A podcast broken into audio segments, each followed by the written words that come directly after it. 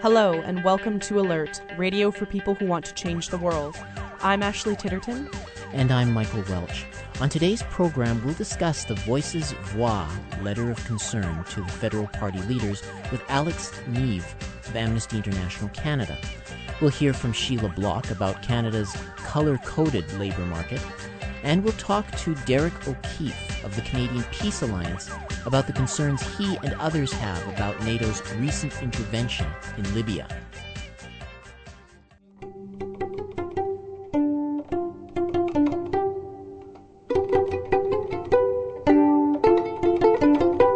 First, the alert headlines for the week of April seventh, twenty eleven. N D P leader Jack Layton has announced plans to double the Canada and Quebec pension plans over seven years and to amend bankruptcy laws to ensure pensioners and those on disability are the priority when companies go out of business. Layton's plan would also make it possible for Canadians to top up their pension plans through R R S Ps and private savings, which would effectively mean some eleven million people without benefits would be able to open public pension accounts. Layton recommitted to boosting the guaranteed income supplement to seven hundred million dollars, a plan he's been pushing for some time and one that's been adopted by Liberal leader Michael Ignatieff in his party's platform. The Libyan government has said it is open to any political reform, but Muammar Gaddafi must stay in power. A spokesman told Reuters that Colonel Gaddafi was a unifying figure and insisted his forces only targeted armed rebels, not civilians. Gaddafi's deputy foreign minister has traveled to Greece to discuss a possible ceasefire to the conflict. Meanwhile, the New York Times reports at least two of Gaddafi's sons are proposing a resolution that would entail pushing their father aside to make way for a transition to a constitutional democracy under the direction of one of the sons. Meanwhile, fighting has continued in the east of the country, where the rebels have been trying to regain ground lost in recent days, and coalition aircraft attacked military vehicles believed to belong to Colonel Gaddafi's forces. French and U N helicopters have fired on military camps operated by Ivory Coast incumbent leader Laurent Gbagbo in an effort to halt attacks on civilians.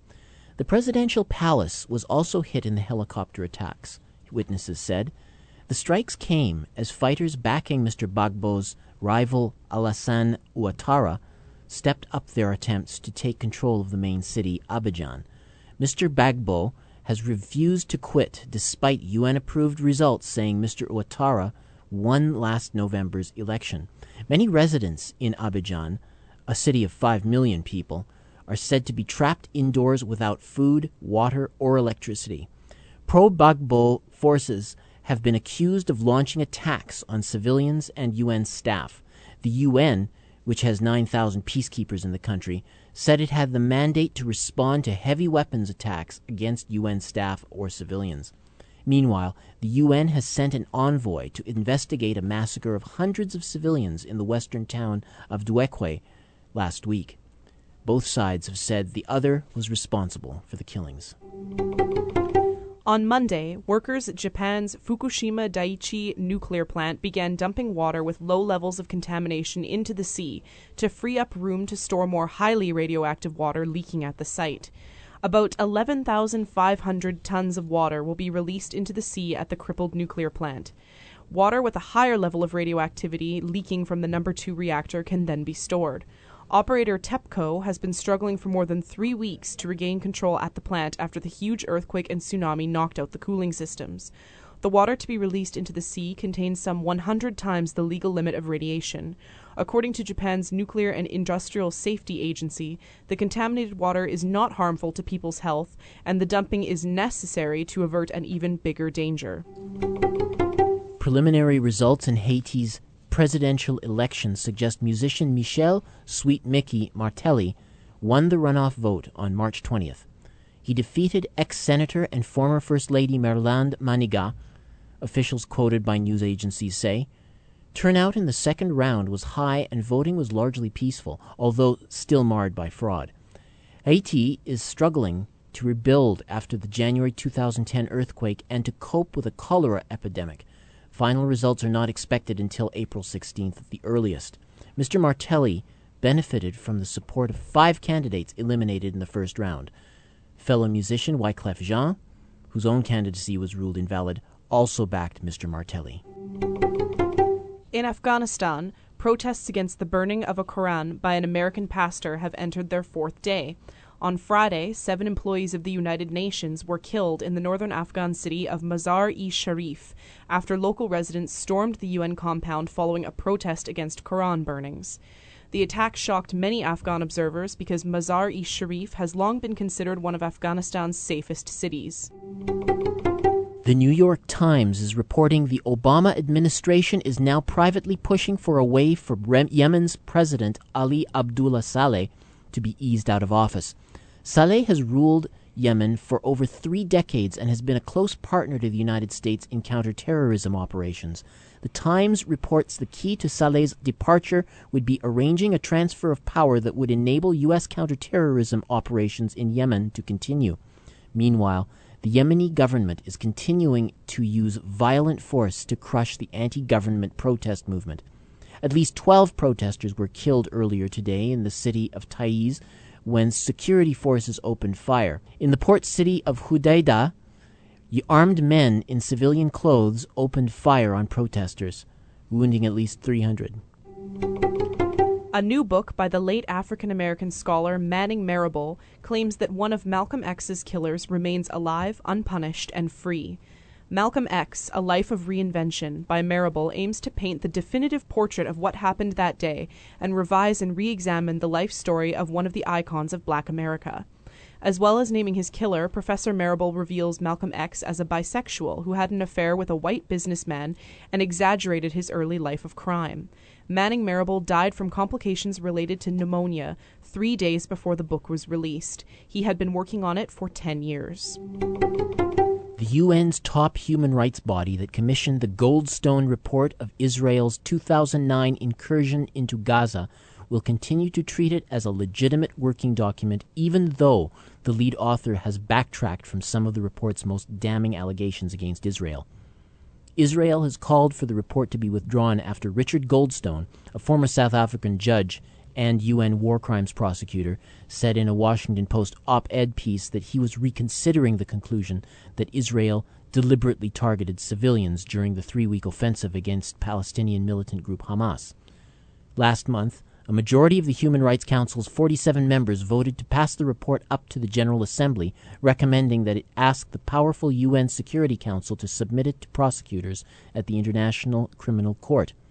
Such a move is unlikely to pass the Security Council, where Israel's strongest ally, the United States, has a veto.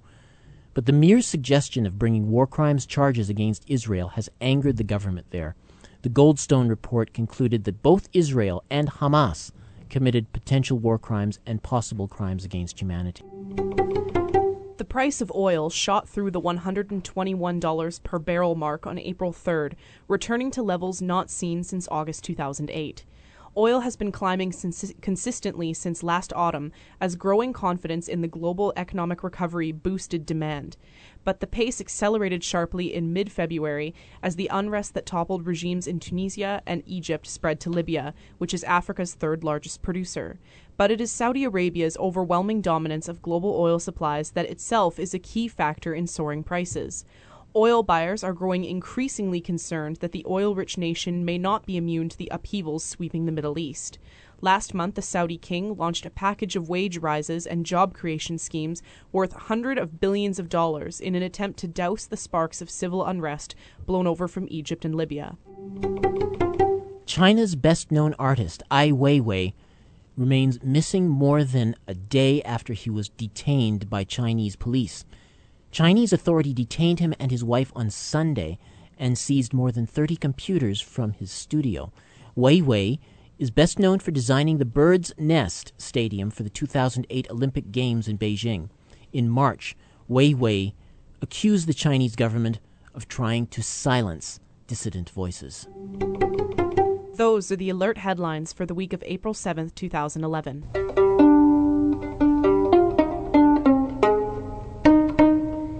Now for Around the Left for the week of April seventh, two thousand eleven. The Palestinian Boycott, Divestment and Sanctions National Committee has launched an international campaign to stop the Jewish National Fund and strip it of its official charity status.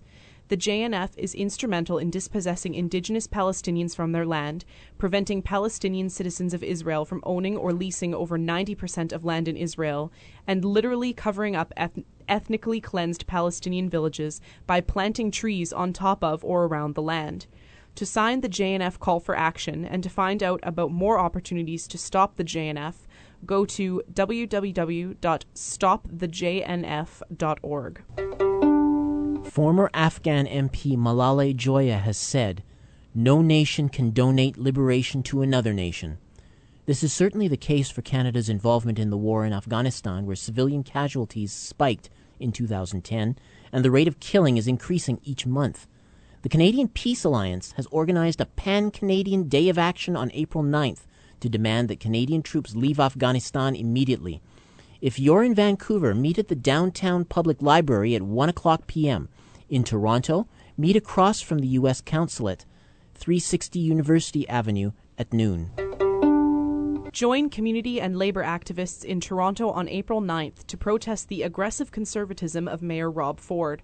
Since taking office in November, Ford has made clear attacks on public transit, unions, public services and Toronto's environmental plans. Meet at Toronto City Hall at one o'clock p.m. to tell Mayor Ford, "These are our services, this is our city." Bradley Manning has been in solitary confinement for the past ten months for allegedly providing classified U S material to WikiLeaks.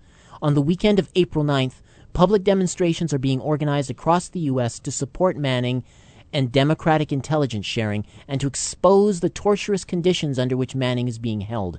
For those in Canada, a rally is being organized for Vancouver on April tenth. Meet at the U S Consulate at two o'clock p.m. Eve Engler, author of Canada and Israel, Building Apartheid, and The Black Book of Canadian Foreign Policy, will be speaking in Montreal on April twelfth.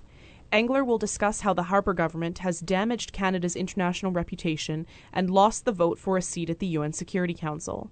This free talk will begin at seven o'clock p.m. at Concordia Hall. A conference on niobium mining in Oka will be held at the University of Quebec at Montreal on April fourteenth. Speakers include Ellen Gabriel, Mohawk from Gonasetake, Alain Deneau, author of Noir Canada, and Simon Dubois of the Oka Citizens Committee. For more information, please go to solidarite avec les autochtones dot org. Alternatives and Canadian Dimension have partnered to organize an international conference on climate justice and ecological alternatives. Cochabamba Plus One features dozens of speakers from around the world, including, among others, Pablo Solon, Bolivian ambassador to the United Nations and initiator of the World Peoples Conference on Climate Change in Cochabamba, Judy Rebick, Maude Barlow, Ian Angus, Pat Mooney, Dale Marshall. The conference will take place April fifteenth to seventeenth at the University of Quebec at Montreal. For more information and to register, go to canadian dimension dot com or alternatives dot c a. And that's all for Around the Left for the week of April seventh, twenty eleven.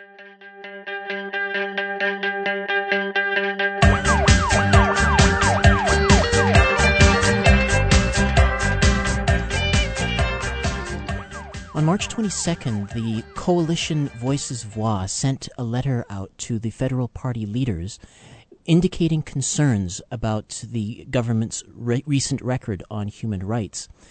Alex Neve is Secretary General of Amnesty International Canada, and he's going to speak to us about that uh, letter and about the uh, the responses that were received. So, Alex Neve, welcome to uh, Alert. Thank you. It's a pleasure to be with you. Okay, so uh, let's, uh, first of all, could you maybe just briefly explain again what uh, Voices Voix, what the coalition is all about?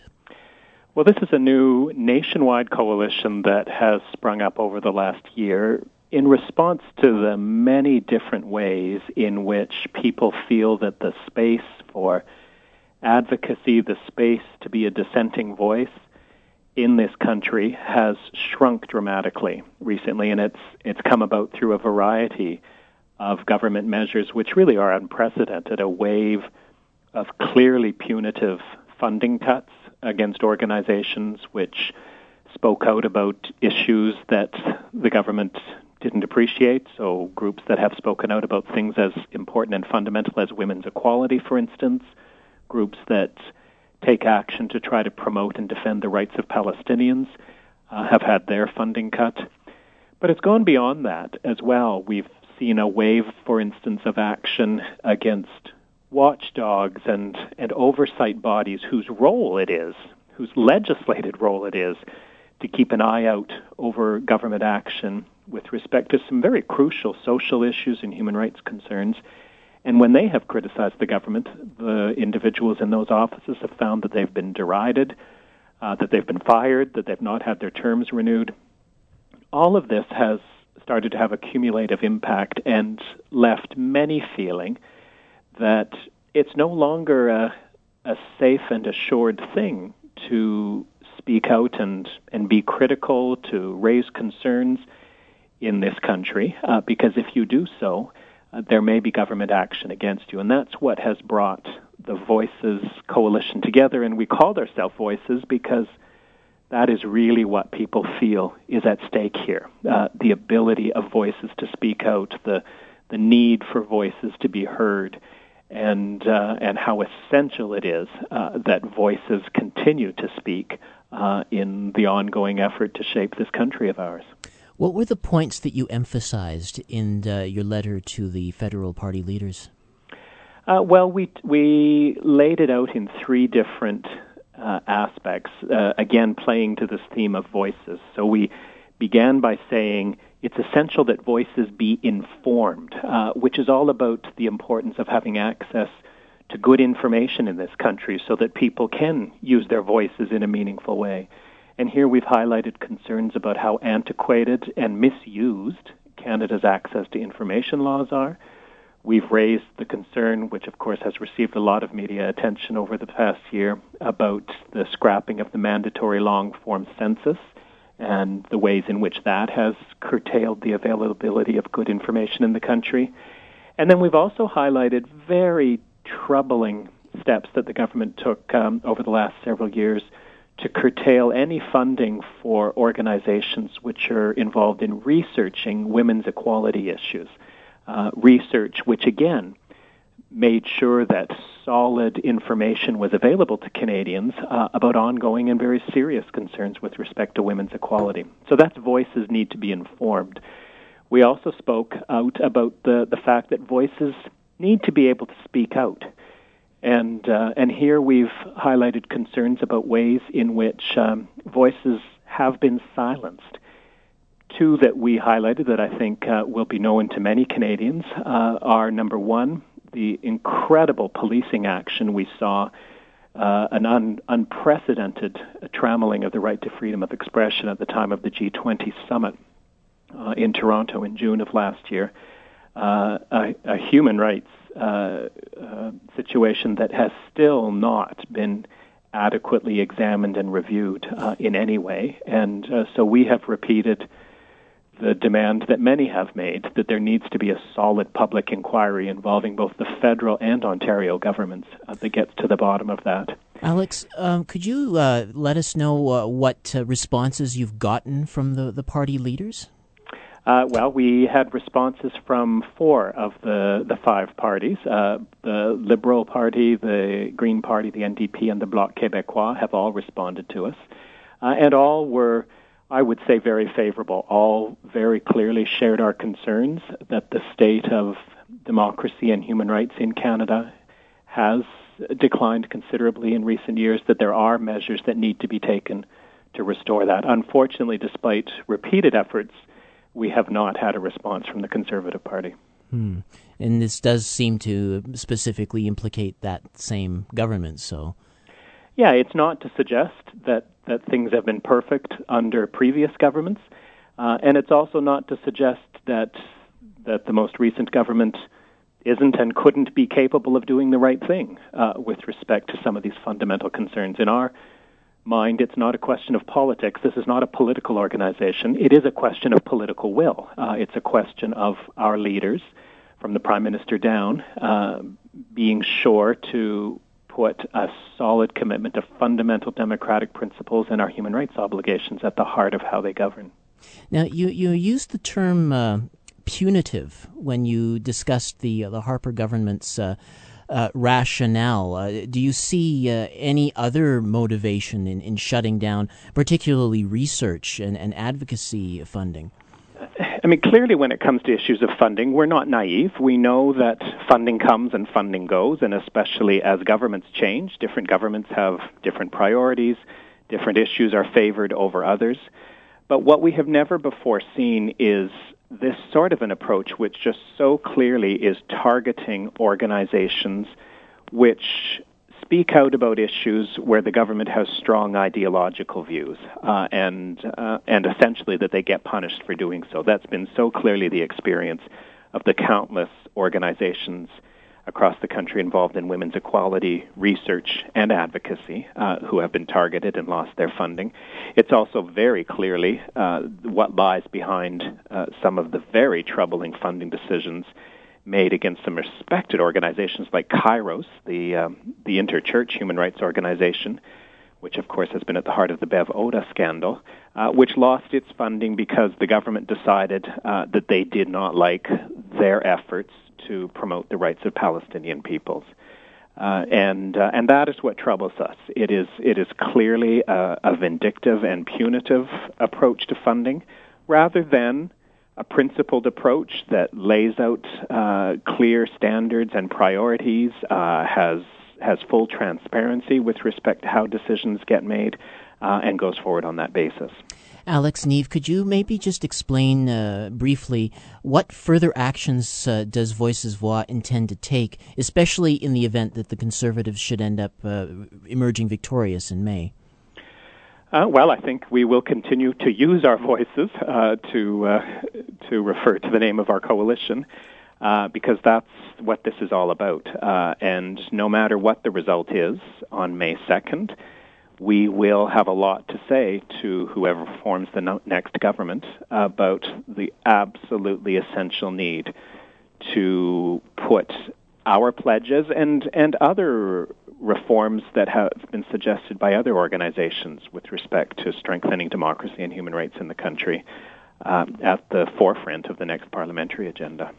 Well, uh, certainly human rights is a, is an important consideration, and uh, in over the course of this uh, election, I hope that uh, the concerns of Voices Voix and, and the related groups uh, get a fair hearing. I want to thank you for uh, explaining uh, and examining these issues with us uh, on Alert. Well, thank you so much for your interest. Thank you. Bye-bye. Uh, bye. And that was uh, Alex Neve. He is the Secretary General of Amnesty International Canada and a member of the Voices Voix Coalition.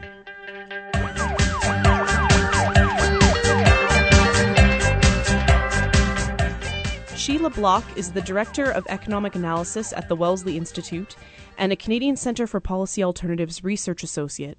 She co-authored the report, Canada's Color-Coded Labour Market.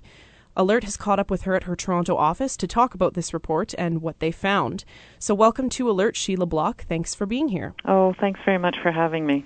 So give us a quick outline of your report. Where exactly did you find racism in the labour market and how serious was it? So what we really wanted to do is, using publicly available data, paint a picture of the difference between the labour market experience for racialized and non-racialized Canadians. So we looked at uh, labour market participation rates, uh, employment, unemployment, where people are working, and how much money they were making at their jobs, along with uh, what their poverty rates were. And what we really found was that there was a... a um, There was a, a difference in the in the experience of racialized and non-racialized workers, and a way to kind of summarize that is to say that for every dollar that non-racialized workers made in Canada in two thousand five, racialized workers made eighty-one point four cents. So when you talk about racialized workers, uh, who exactly are you including uh, in that category, and can you give us an idea of how that breaks down statistically? So when we talk about racialized workers, the, the, what we're actually um, using from a statistical perspective is people who on the long-form census self-identify as visible minorities. Um, we use the term racialized because it, it kind of encapsulates the fact that racialization is in fact a social construct rather than anything kind of biological um, or uh, or any other cause, that it is in fact um, a construct. And so that includes people who uh, identify in one of kind of eight categories, and that includes people who self-identify as black, people who self-identify as um, South Asian, East Asian, and a number of other categories like that. Are Indigenous peoples included in this? This does not include uh, uh, Indigenous peoples. That's a separate survey and, um, and a separate census.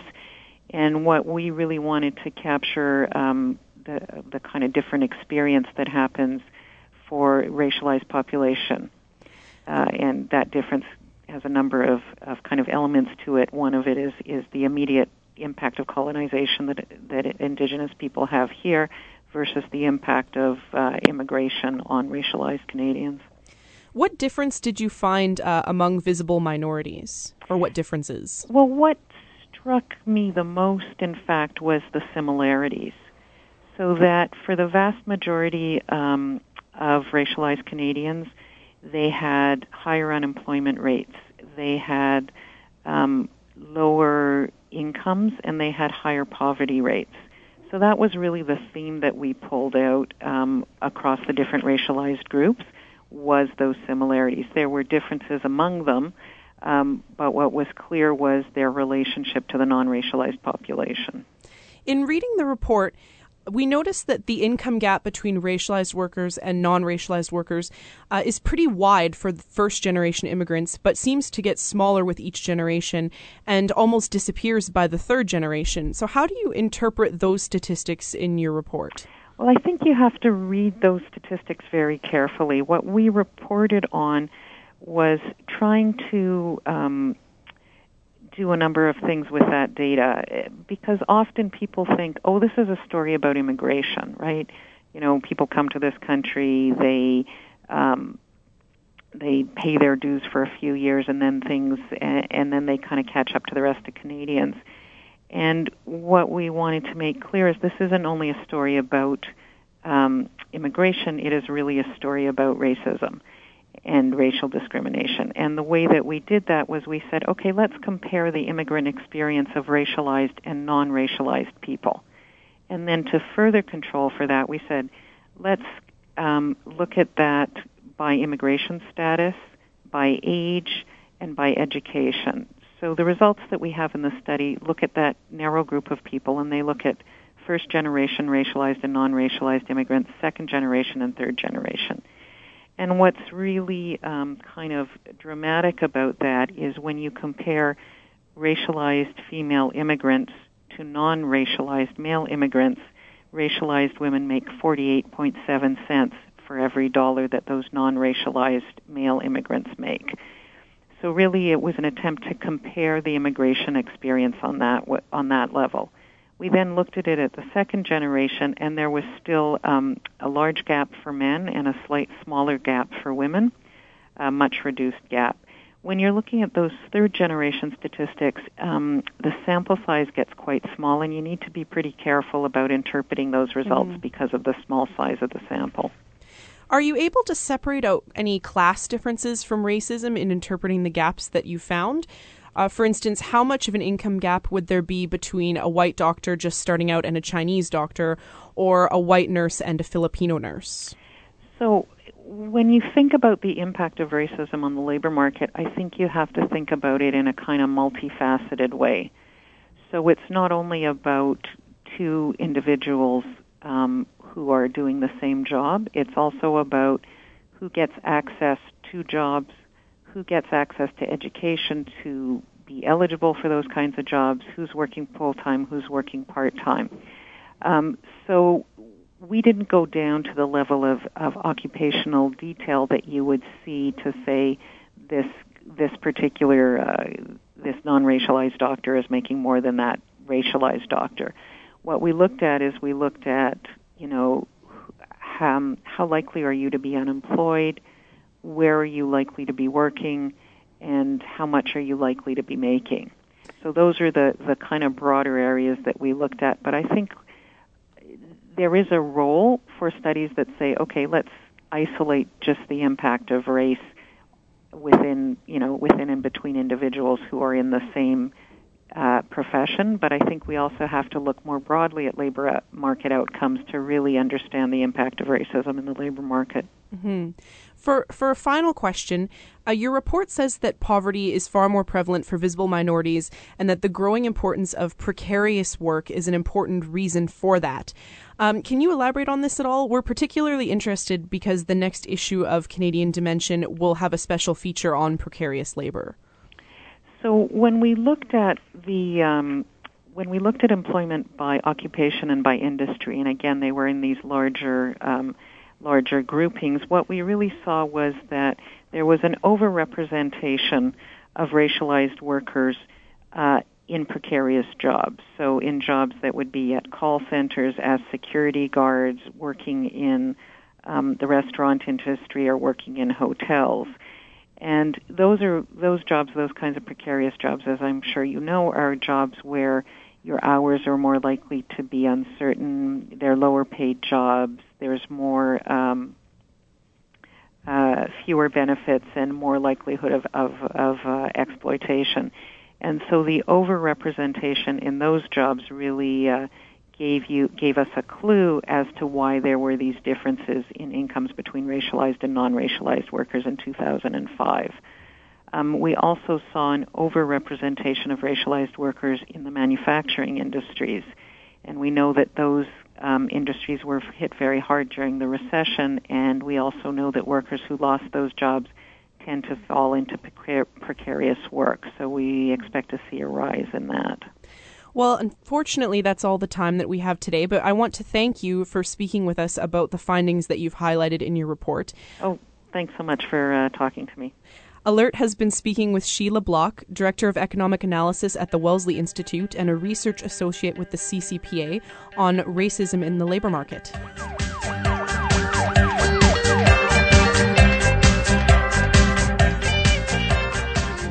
For the last several days, NATO countries, including Canada, have conducted a military campaign against the Libyan government in the name of protecting the Libyan civilian population, although this has stoked some controversy within anti-war circles. Joining me to discuss this campaign is Derek O'Keefe. He is a co-chair of the Canadian Peace Alliance, which has put out a statement condemning the NATO attacks on Libya. So welcome to Alert, Derek. Oh, thank you. Thanks for having me. Okay, so uh, NATO's military aggression against the Gaddafi regime is being framed as a humanitarian intervention to protect popular forces rising up against a tyrant. Uh, some people on the progressive anti-war left uh, have convinced themselves, therefore, that NATO's actions are justified. How do you see it? Um, well, I don't think the actions are justified, and I think as a general rule, um, the people on the left should be very, um, very critical of, of all interventions um, by NATO, given that this is the military alliance of the most powerful Uh, and, you know, largest Western countries that is currently occupying Afghanistan, and really um, is a historical anachronism. Uh, NATO started as the North Atlantic Treaty Organization and is a Cold War uh, alliance, and um, it's really been searching over the last two decades for a reason to continue its existence and relevance, and that started with the war in Yugoslavia, which was waged outside of the U N, um, you know, and now continues with NATO all the way in Central Asia of Afghanistan, and now North Africa, um, going into Libya, uh, you know, sort of at the behest of France, uh, Britain, um, the United States, and others.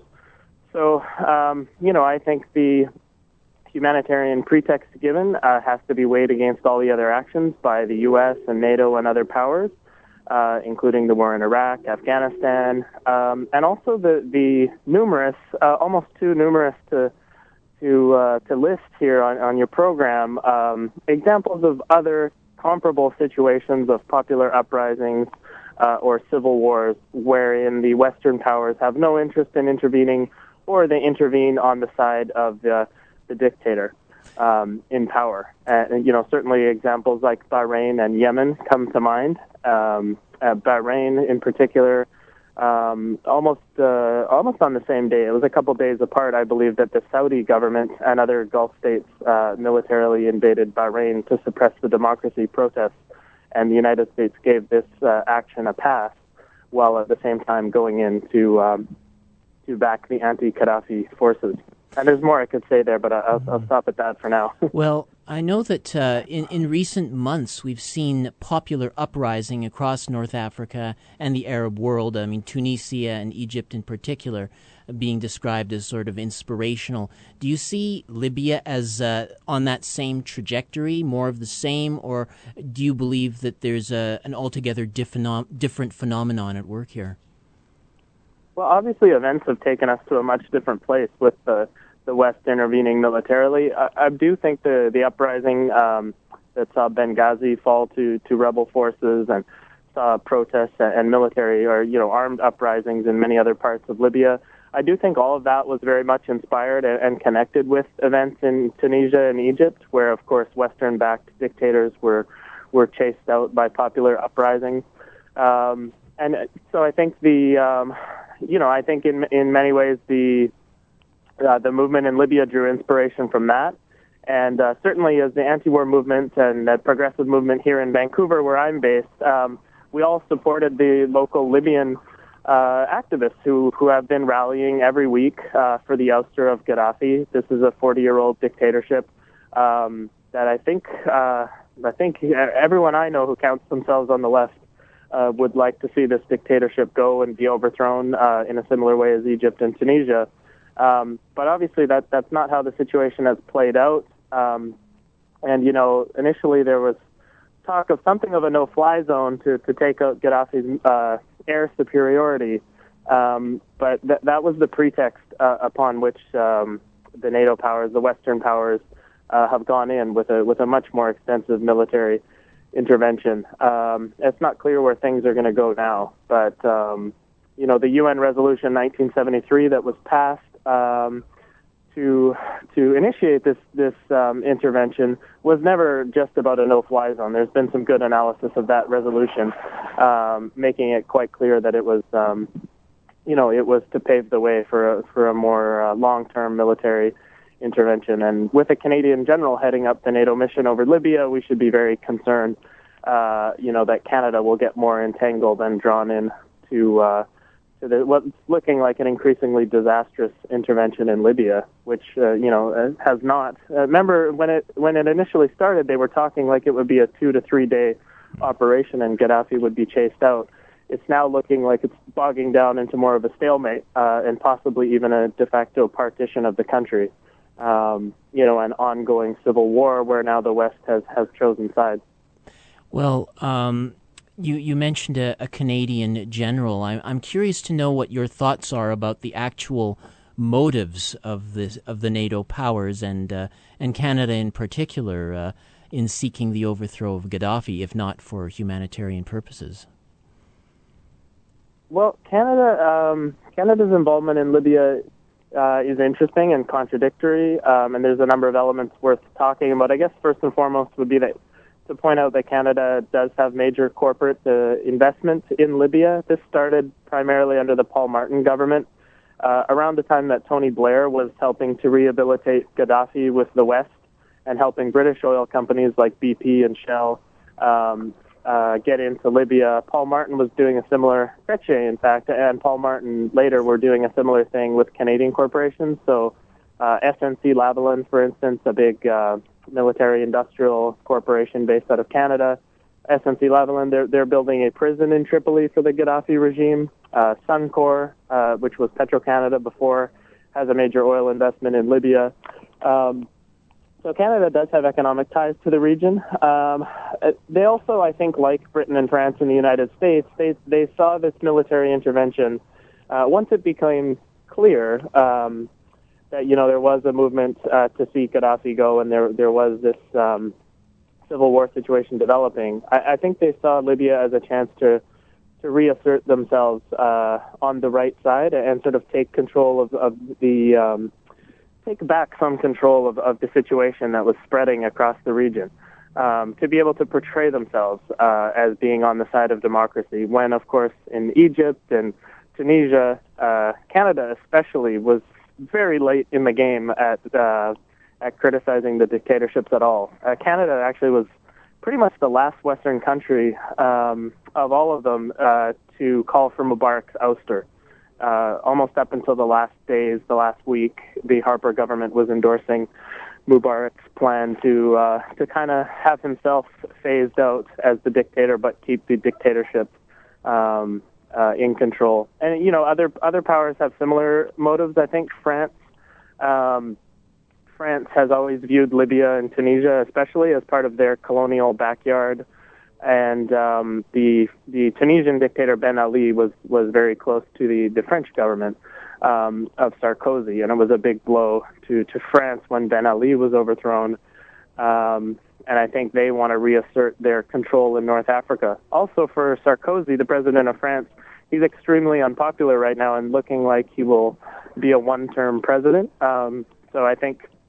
you know, there may have been some motive there as well to turn around his domestic political situation well, talking by about, le- leading a successful military intervention. Talking about domestic politics, I mean, in terms, in the case of Canada, it's not just the Harper government. As I, it seems as if all three opposition parties were also on side in, in supporting this. Do you have any uh, understanding of what the, their motivations would be in, in going through with this?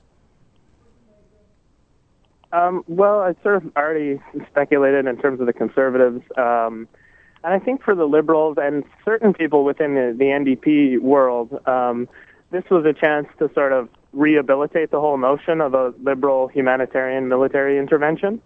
Um, Michael Byers is a professor at U B C um, in international relations. And uh, I think he called the U N resolution for a war with Libya a, a major step forward for for human rights, or a step forward for humanity.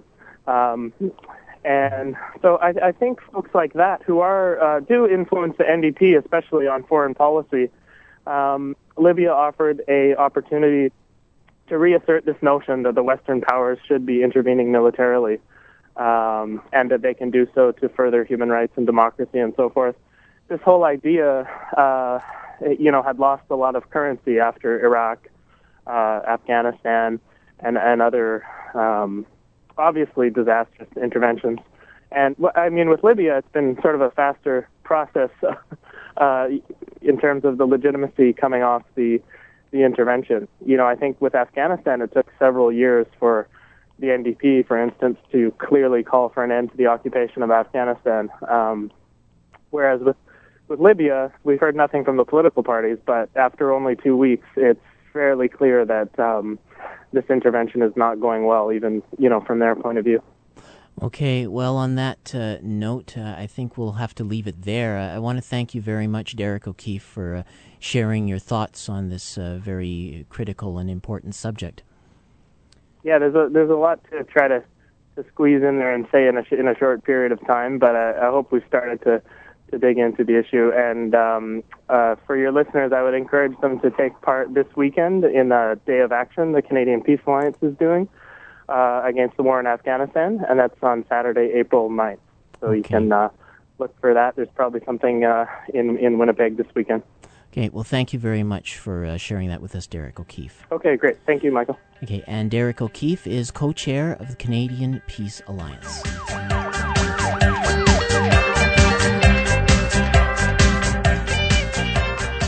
Hi, this is Mitch Podolik. This is Music is the Weapon. Last December, at the anniversary of the massacre at the Polytechnique, I began, in Montreal, I began to look for songs about that event. And I began to gather them and find some amazing songs, very sensitive, very well-written tunes, and really good things from great Canadian poets about this, and from an Australian poet and an American poet.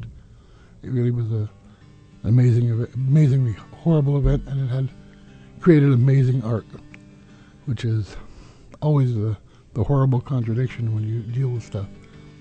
I was going to get around to play it on International Women's Day, and then we had to do something else, and I thought, okay, we'll do it next year. But this morning when I was when I was going to work, I was listening to the radio, and the New York City police started talking about the fact that they've got a serial killer. And then the Winnipeg police started talking about the fact that they had a serial rapist running around Winnipeg. And I thought, I don't understand what that is all about, or why that is about, other than it's some kind of capitalist weirdness, something that society produces in people. I don't know. And here to start are the Weird Sisters with This Memory. Early that morning, cup of coffee in her hand, kissed her mother on the cheek, said I'm more busy than I'd planned. I'll be coming home a bit late, but could you keep some supper warm? Oh, it's just another busy day.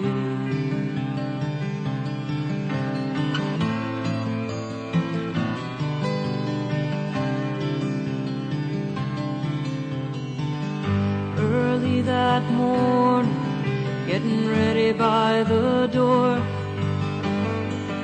kissed her lover on the cheek, said I'll be coming back for more. Oh, how I love you, we got so much to live for, baby. Ooh, and I'll be coming home real soon.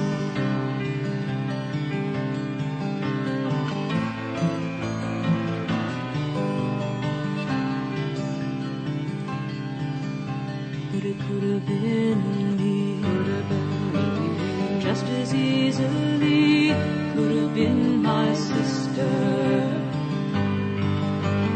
left there to bleed. Oh, it could have been my father or my brother done deed. Oh, no.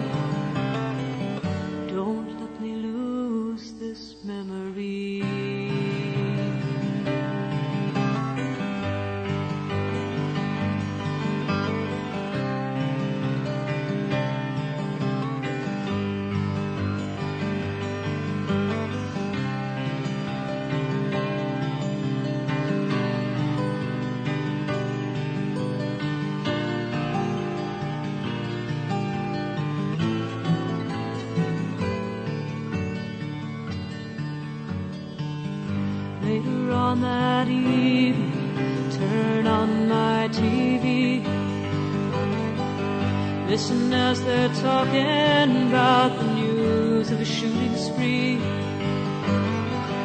Fourteen young women shot dead in Montreal.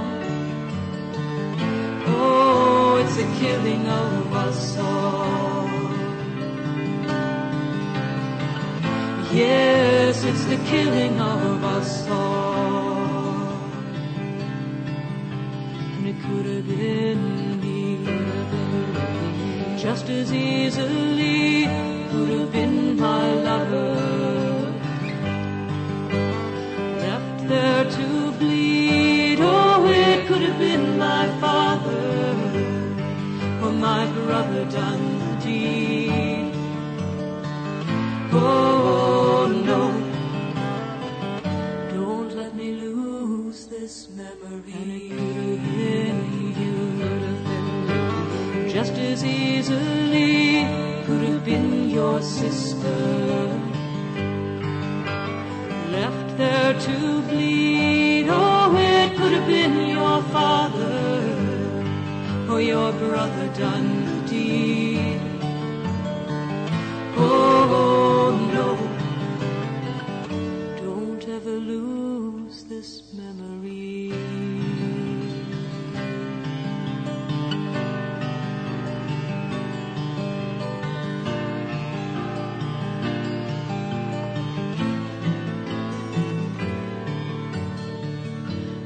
Let us lose this memory.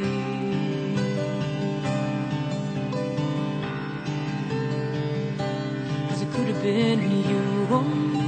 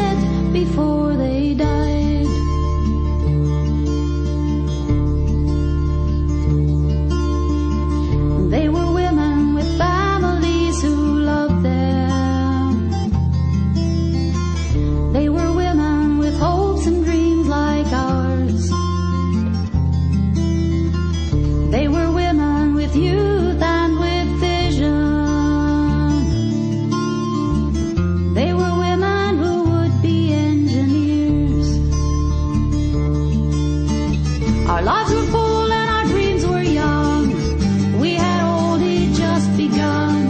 A lone gunman crossed the room, opened fire and sealed our doom.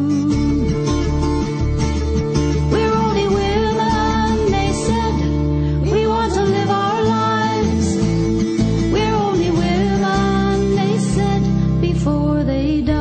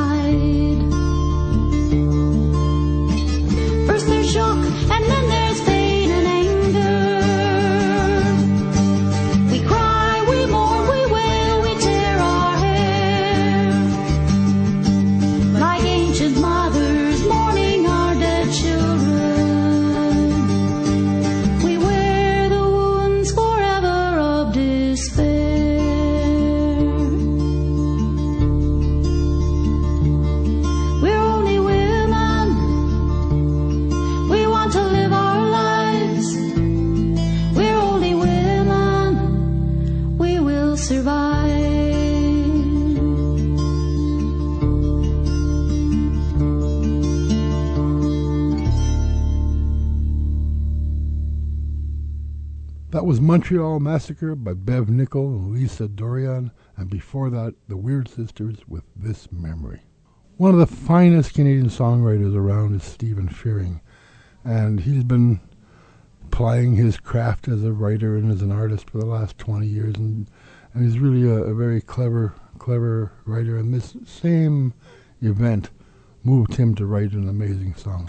Here is Stephen Fearing with The Bells of Morning.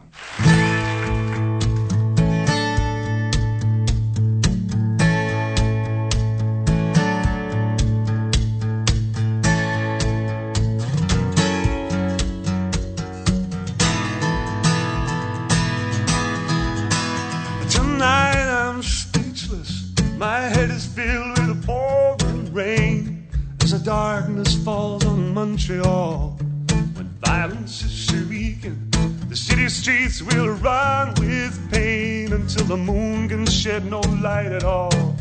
And I believe that we have fallen in the middle of a known highway, and the past is rolling over us. As men begin to understand what women say, they see history reaching out to smother all of us.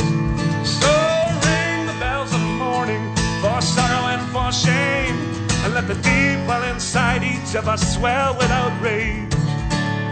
Those of us who know what went before can come again must ring the bells of morning.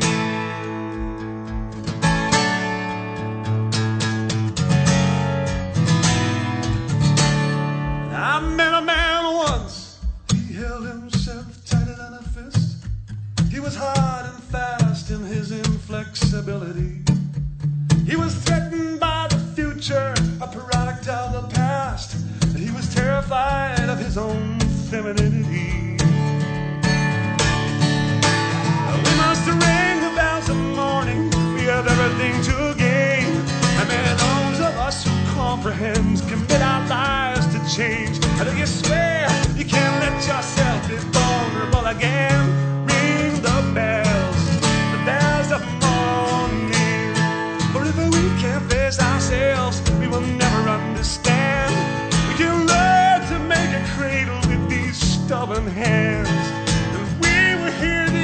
ghosts from this shattered land where we ring the bells of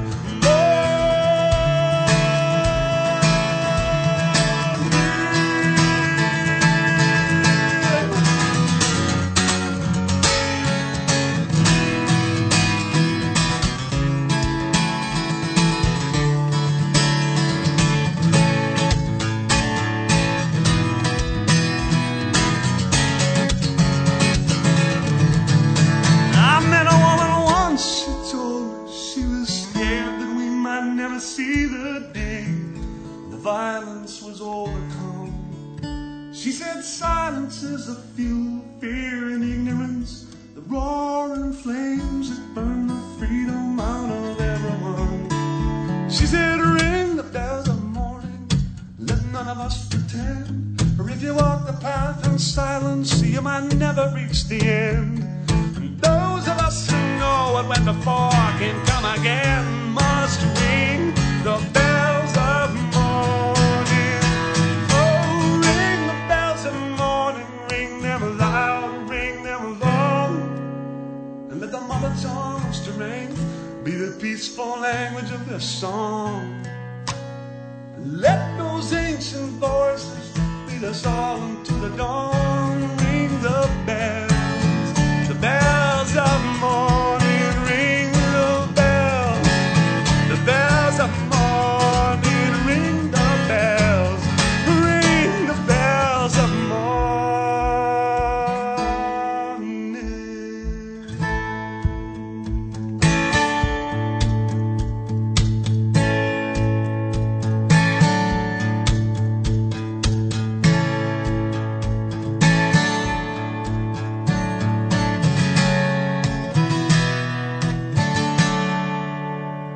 That was Stephen Fearing with The Bells of Morning on this show about the Montreal Massacre. That's it for this week, folks. Take care. See you next week. Well, that's our show for this week. Thanks for being with us. We'll be here next week at this time. If you would like to send us a comment, write to alert at canadian dimension dot com. To hear this show again, or to hear any of our past shows, go to the Canadian Dimension website at canadian dimension dot com and select Alert. The show is also podcast on rabble dot c a. The executive producer of Alert is Canadian Dimension publisher Cygonic. Technical producer is Tommy Allen, assisted by Selena Surik. Alert headlines by Chris Webb. Around the Left in Seven Days by Ben Wood. Music is The Weapon by Mitch Podolik. I'm Ashley Titterton. And I'm Michael Welch. Alert Radio is a production of Canadian Dimension magazine.